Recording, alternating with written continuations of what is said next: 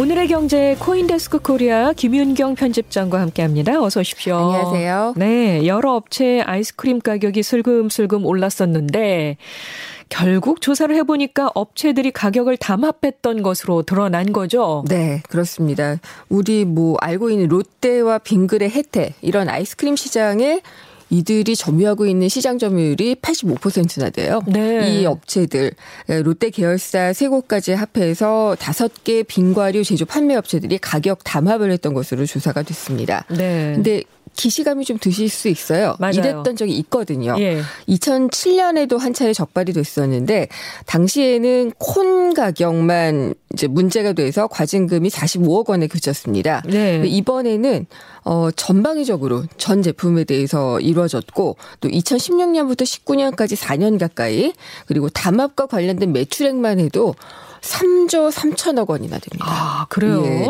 그래서 공정위가 역대 최대인 어, 이 매출의 한 4, 5% 정도 되는 1,350억 원의 과징금을 부과를 했습니다. 예. 어마어마하죠. 예. 근데 이 롯데 계열사 세 곳이 어, 제일 많이 물게 됐고요. 717억 정도. 그리고 빙그레가 330 389억 정도, 혜태가 245억 원 정도를 물게 됐고요. 공정위 설명을 들으면 국민 간식인 아이스크림을 담합했다, 가격을 담합했다 이런 점에서 관련 매출액에 어좀 높게 어, 그 비율을 해가지고 과징금을 묻게 됐다라고 설명을 했습니다. 네. 그리고 어, 롯데푸드와 빙그레 같은 경우에는 협조를 잘 안 했다 그래요 조사에 그리고 불, 불성실한 협조 그리고 또 법을 위반했던 전력 이런 거를 고려해서 검찰에 고발을 하기로 아, 했습니다. 네, 예. 네. 그리고 또 세계 유통업체들도 있었는데 이들 업체에 대해서는 시정 명령을 내렸습니다. 시정 명령뿐만이 아니라 고발까지 들어가는 업체도 있는 거군요. 네. 이 국민 간식인 점을 고려했다는 부분이 와닿는데요.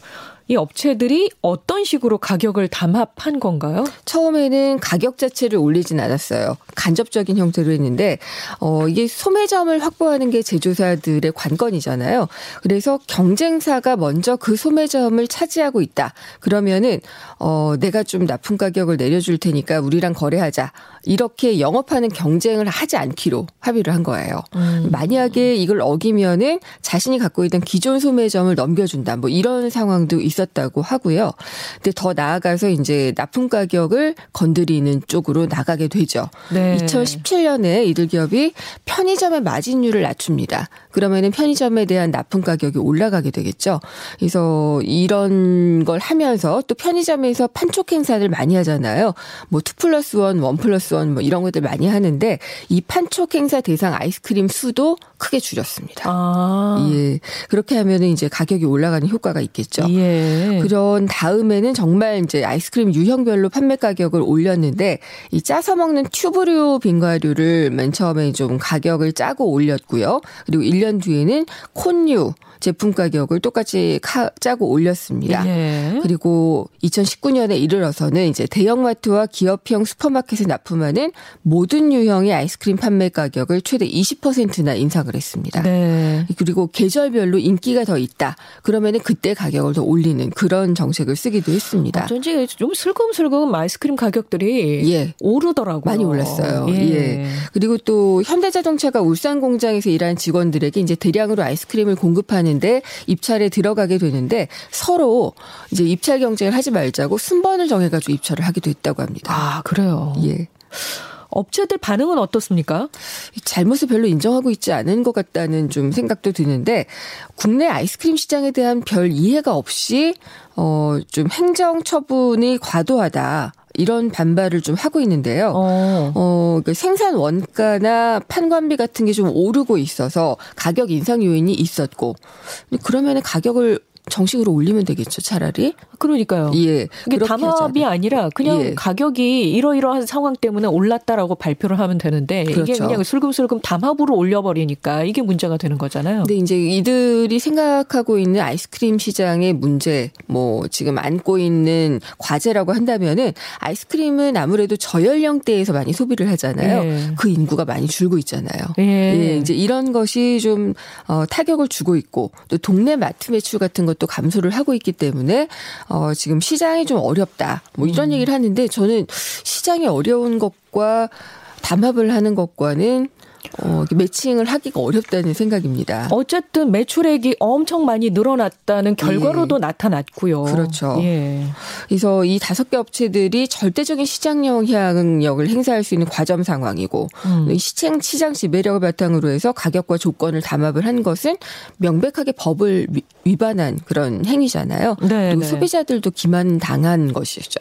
예. 그렇기 때문에 저는 기업 활동이 위축된다고 법을 어겨도 된다. 이거는 논리가 맞지 않다고 봅니다. 근데 왜 그동안 뭐 사례들을 보거나 과정을 보면 뭐 정말 처음에는 예. 대폭 이렇게 부과를 했다가 나중에 보면은 또 뭐 이런저런 그렇죠. 이유로 감경해주는 예. 사례들도 있고 그랬어서 가진금이 슬금슬금 내려가는 예, 그런 예. 경우가 있었는데 손방망이 징계라는 소리를 듣는 경우들이 상당히 많잖아요. 근데 봐주는 경우가 대부분 좀 조사 협조를 잘을 했다거나 아니면은 먼저 자신들의 담합 행위를 어 자진 납세라고 하나요? 먼저 네. 이야기를 해가지고 이제 받는 그런 경감을 받는 경우가 있었거든요. 네. 이번에는 협조도 제대로 안 했다고 하고 법을 위반했는데 또 위반하는 그런 행위가 있었기 때문에 아마 좀 제대로 부과하지 않을까 싶습니다. 음, 알겠습니다.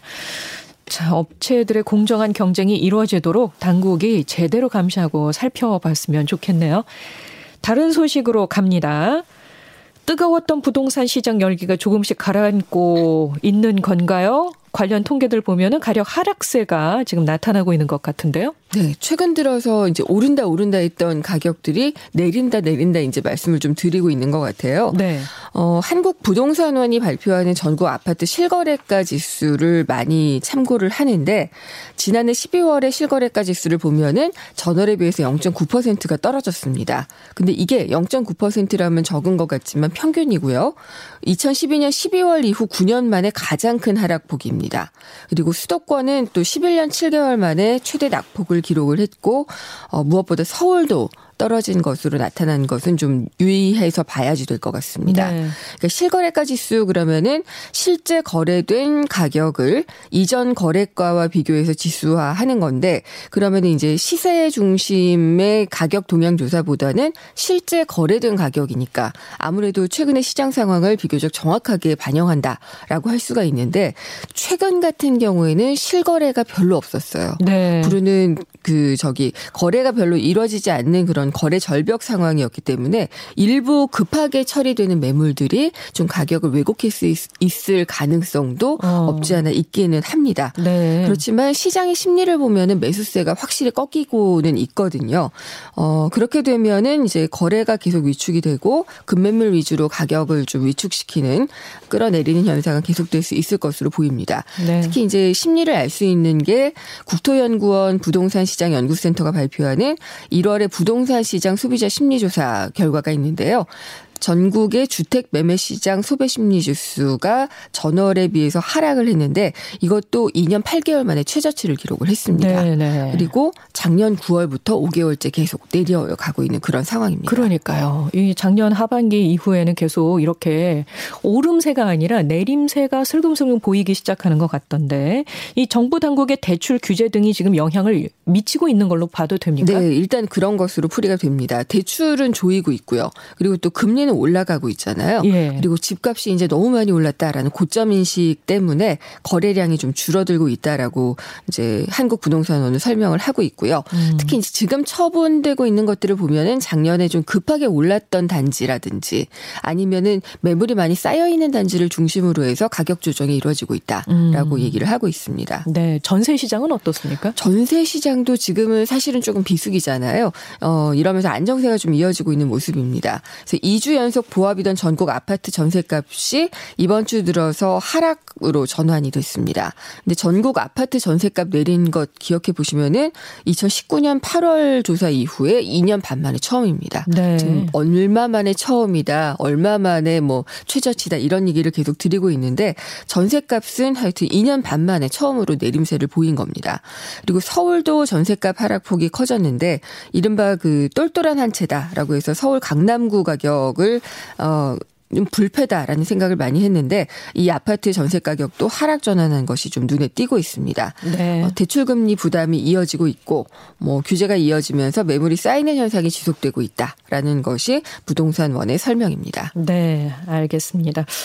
이런 상황이 계속 될지 어떨지 앞으로의 상황도 좀 지켜봐야 되겠네요. 정부 같은 경우에 이제 하향 안정세가 계속될 것이다라고 어. 얘기를 하고 있고요. 근데 일부 연구원들은 상승세가 계속될 수도 있다, 다시 나타날 수도 있다라고 얘기를 하고 있어요. 아무래도 중요한 것은 선거. 네, 그렇죠. 선거 이후에 규제가 완화될지 거기에 대한 기대감 뭐 이런 음. 심리 같은 것들이 많이 좀 영향을 미칠 것 같습니다. 결국은 가봐야 또 알겠더라고요. 예. 예. 지금까지 코인데스크 코리아 김윤경 편집장과 함께했습니다. 고맙습니다. 감사합니다.